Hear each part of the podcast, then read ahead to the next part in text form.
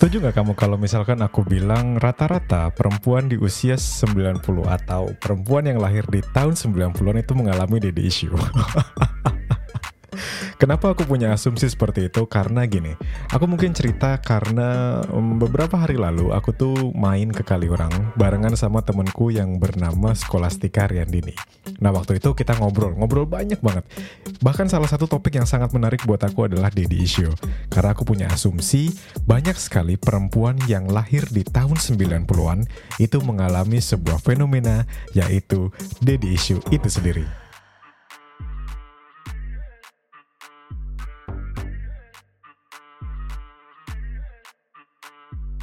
Bahkan Dini waktu itu juga mengamini, oh iya ya, bener ya, ternyata waktu aku melemparkan sebuah isu itu, waktu aku memberikan dia sebuah asumsi, dia tuh merasa relate gitu dengan apa yang aku pikirkan, dengan opini yang aku lemparkan. Nah kenapa? Menurutku kayak gini teman-teman, kamu sadar nggak, uh, setiap pertumbuhan dari kita tuh dipengaruhi oleh generasi sebelumnya.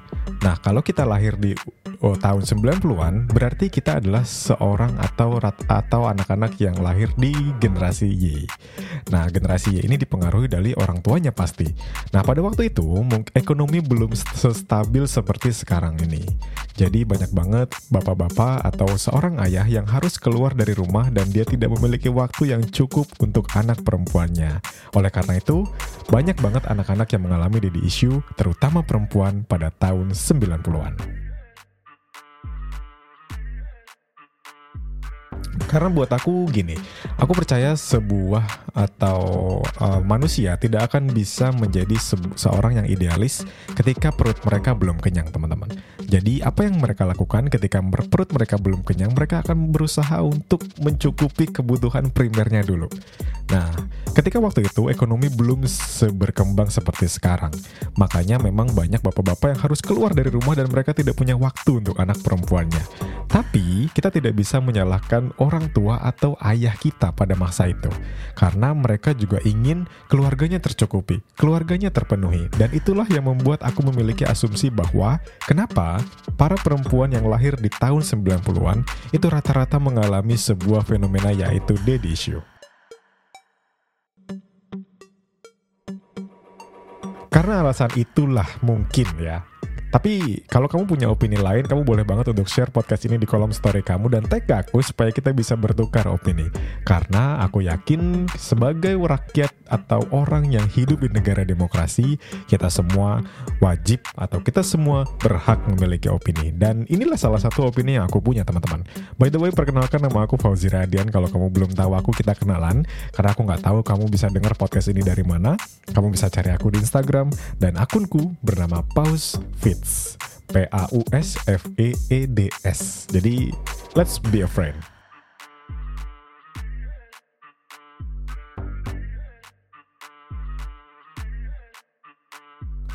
Nah, karena orang-orang atau para ayah di usia atau di tahun 90-an itu sibuk untuk pekerjaannya, sibuk untuk menciptakan atau mencari uang untuk keluarganya, mereka akan sering atau lebih uh, lebih jarang di rumah. Mungkin kayak gitu.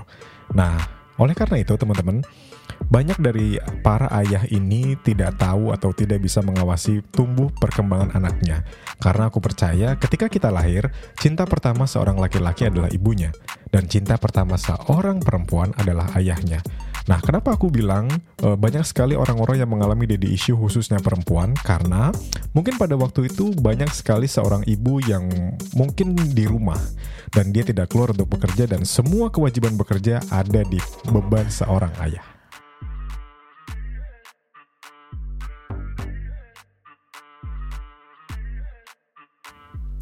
Nah, oleh karena itu teman-teman, ketika kita punya sebuah daddy issue mungkin dipengaruhi juga oleh uh, apa ya, pertumbuhan atau ekonomi pada waktu itu.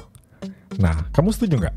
Kalau kamu nggak setuju boleh banget ya sekali lagi aku mungkin bisa mendapatkan opini kamu dari mana pun kamu bahkan bisa mengirimkan voice message kepada aku lewat anchor ini atau kamu juga bisa langsung aja touch aku di Instagram @pausfit.